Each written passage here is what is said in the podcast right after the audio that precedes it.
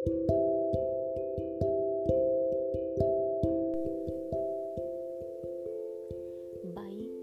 आई आणि नाळ.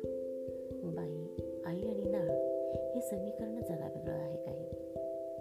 साथ सुटली श्वास तुटला तरी ओढ काही तुटत नाही. साथ सुटली श्वास तुटला तरी ओढ काही तुटत नाही. आईबद्दल काहीतरी लिहावा असा विषय. समोर आल्यानंतर पहिला प्रश्न पडला तो म्हणजे काय लिहायचं? वेगळं असं काय आहे? इतर आईसारखीच आपली आई. काय बरं लिहावं? या विचारात अनेक रात्र जागून विचार केला. रात्र यासाठीच कारण रात्रीच ती शांतता मिळते जिथे आपण विचार करू शकतो. आणि म्हणून आईबद्दल लिहायचं तर खूप मागे मागे कळतं तेव्हापासून मागे जावं लागेल. ती एक व्यक्ती ती एक माणूस ती एक बाई. ती एक स्त्री आणि एक स्वतंत्र व्यक्तिमत्व म्हणून तिला पाहायचं ठरवलं. आणि स्मृती स्मृतीपटालांच्या पानांची उलट्या दिशेने चालणे सुरू केली.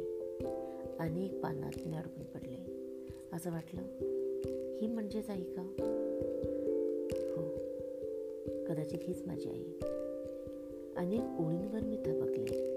आठवणी पाय आणि डोळे जड झाले. आणि पुन्हा वाटलं हो हीच ती माझी आई. पण थांबलेल्या ओळींच्या पलीकडे परत पुढे कुठेतरी आई दिसत होती. लांब कुठेतरी लांब. मी पुन्हा तिला शोधण्याचा प्रयत्न केला. आणि असेच पानामागून पाने उलटत मागे मागे खूप मागे गेले. आणि नेमकं आई समजायला माझी बुद्धी माझी भाषा माझे शब्द माझे शैली सगळंच कसं लहान लहान होत गेलं. आणि आई हे शब्द आणि त्या शब्दातली आई मात्र मोठी मोठी खूप मोठी होत गेली. आणि त्यामुळेच म्हणते आईबद्दल लिहिताना शब्द कुचे ठरतात. आई हे दैवतच असं आहे. शब्दांच्या अलंकारात घडवताच येत नाही.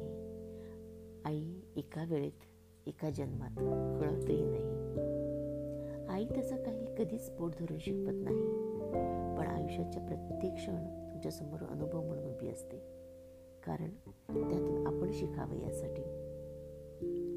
स्वतःच्या गर्भात स्वतःच्या रक्तामासाने घडवलेल्या लेकराला नाळेतून जीवदान देतेच. पण नाळ तुटल्यानंतरही स्वतःच्या आशीर्वादातून स्वतःच्या लेकराचं आयुष्य वाढवत असते. स्वतः मुलासाठी झिजताना मुलाच्या वाढीची उन्नतीची स्वप्ने पाहताना त्या डोळ्यांमध्ये जी चमक असते ती विश्वविख्यात चित्रातही आढळणार नाही. मातृत्वाचं वरदान निसर्गाने खूप विचार करून तिला बहाल केला असावा. मुलाच्या सुखाच्या काळापेक्षा पडत्या काळात अडी अडचणीत कोणी उभं राहत असेल तर ती आईच. सूर्याचं तळपणं चंद्राची शीतलता आणि चांदण्याचं चमकणं. सूर्याचं तळपणं चंद्राची शीतलता आणि चांदण्याचं चमकणं याशिवाय त्यांना तसा अर्थच नसतो. तसेच पुन्हा आईच्या कष्टाला त्यागाला संस्काराला शिकवण्याला घडवण्याला तोपर्यंत अर्थ येत नाही जोपर्यंत तिचं मूल काही बनत नाही काही घडत नाही. त्यामुळे मुलांच्या यशात आईच्या त्या मातृत्वाची झळाळ दिसते. म्हणूनच आईच्या कोणत्याच गोष्टीचं ऋण कधी फेडता येत नाही. पण स्वतःला असं सिद्ध करता येईल. लोक आपणहून म्हणतील सलाम त्या आईला. सलाम त्या आईला जिने असं व्यक्तिमत्व घडवलं. आणि म्हणूनच म्हणते आई शब्दात मांडता येत नाही.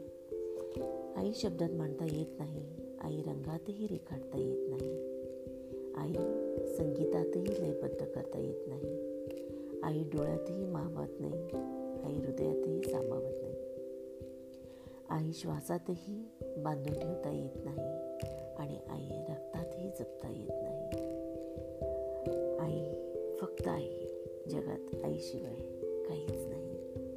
जगात आईशिवाय काहीच नाही.